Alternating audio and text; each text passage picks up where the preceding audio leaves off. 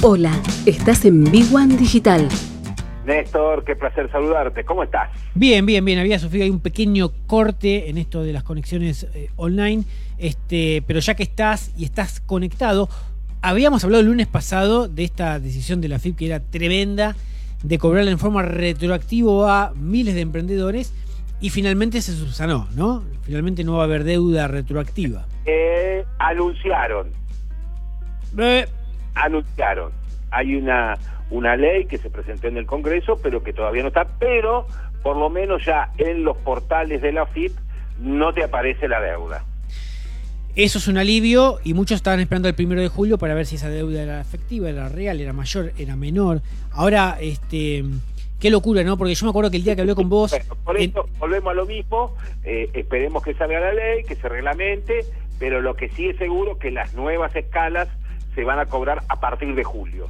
O sea que los emprendedores, digamos, deben consultar a su contador, a su profesional de ciencia económica de confianza, sabiendo de que a partir de julio hay una nueva escala.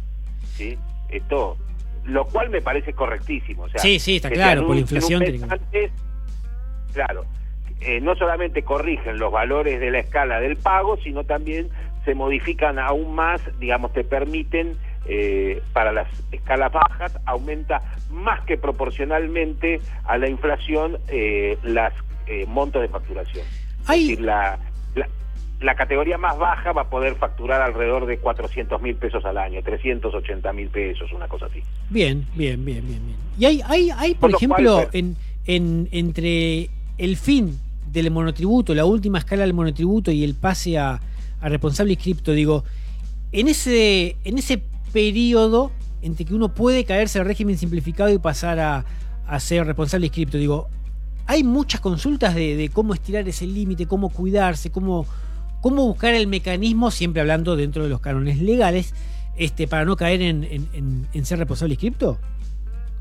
Sí, hay, y además también esta ley que se, este, se todo ya está aprobada en el Congreso, eh, crea un mecanismo, digamos, intermedio en donde vos podés este, computar parte del crédito fiscal de tus compras sí.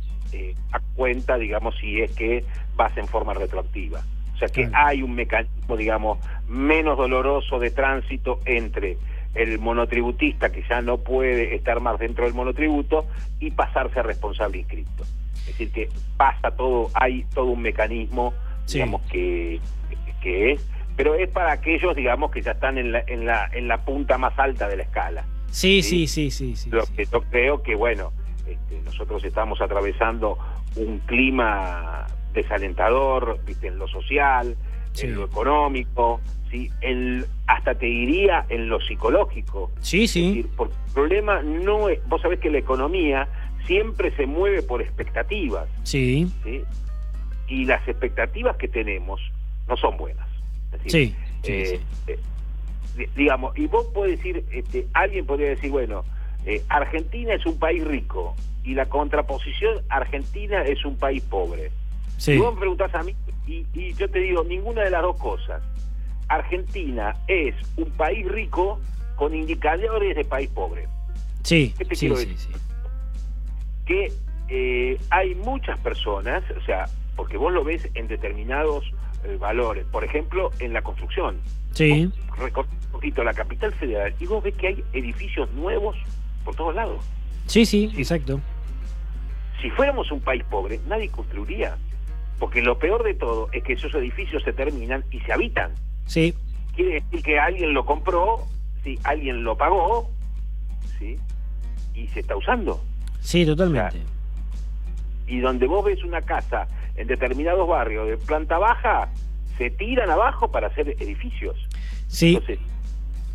Entonces, vos decís, bueno, ¿cuál es la verdadera, cuál es la realidad? Bueno, vos tenés que decir, bueno, muchas veces se plantean, este, ¿quién este, tiene los dólares? Y bueno, vos sabés que eh, hay una gran economía negra, sí, que esto es claro, que hay más de 300 mil millones de dólares guardados en los colchones, sí. y que justamente la expectativa hace que no eh, se pongan en movimiento eh, a través de los sistemas institucionalizados. Sí. acá la gran lucha no solamente es contra la inflación, sino contra la generación de expectativas.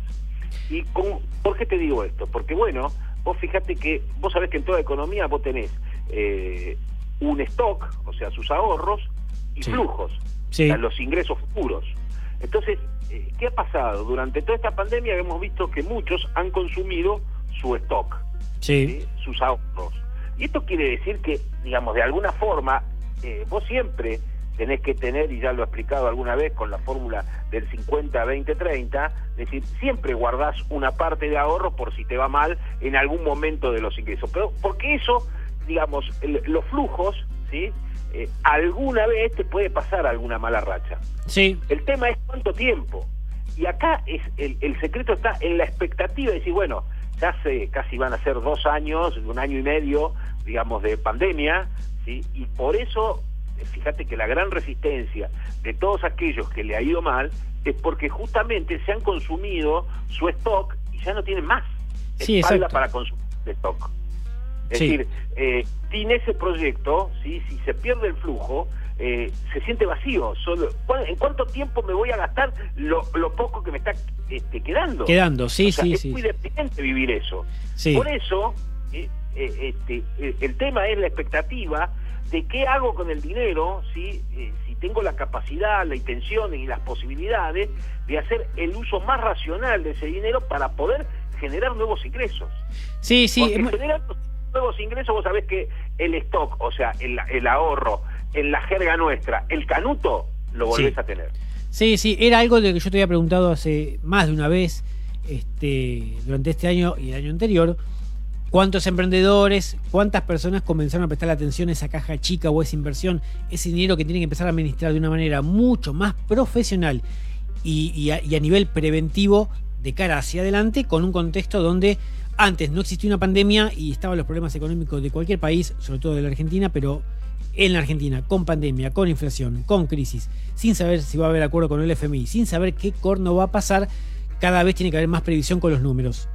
Y eso es algo que ya llegó para quedarse. Y sí, porque mira, más importante que el dinero que tiene una persona es saber qué capacidad o qué intención o qué posibilidad tiene de generar ingresos. Sí. Es decir, si vos tenés al tipo que está en una empresa privada, pero lo único que hace es estar jugando al Tetris todo el día, de alguna forma, esa persona, aunque reciba el ingreso fijo, sabe que se le acaba pronto. Sí, sí, totalmente. Y eso, lo peor que produce, no es solamente eh, una depresión a nivel este, de, ingreso, me quedo sin ingreso, eh, genera una gran depresión emocional. Sí, sí, sí. Y esto es lo que nos está. Sí, eh, sí, sí. Sumado a que los que han tenido el coronavirus, una de sus consecuencias es esta falta de capacidad, esta falta de motivación, esta falta de intención, más los dolores corporales, bueno, eh, estamos en esta en este recorrido donde lo más importante es generar esta capacidad de generar nuevos ingresos. Los emprendedores tienen mucho para decir, pero digamos, ante estas expectativas, ¿sí? se te hace muy difícil. Y bueno, eh, lo creo que lo fundamental es el emprendedor tiene que estar, eh, digamos, te lo vamos a resumir en términos futbolísticos y el ejemplo te va, te va a gustar hay que estar a lo Palermo. Y bueno, sí, sí, sí, siempre listo para... No era un gran jugador, pero estaba ahí. Y en cuanto te descuidabas, era gol. Bueno, el emprendedor tiene que estar en esta actitud.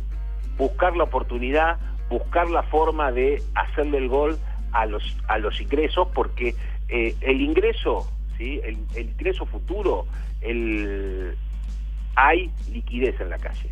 El tema es que del otro lado, el cliente no la quiere gastar, sí. porque sabe que no la puede recuperar, no tiene flujo. Y este es el gran problema que estamos viviendo. Luis Barrera, nos reencontramos en siete días. Un gran abrazo, Néstor, un placer saludarte. Estás en Big One Digital.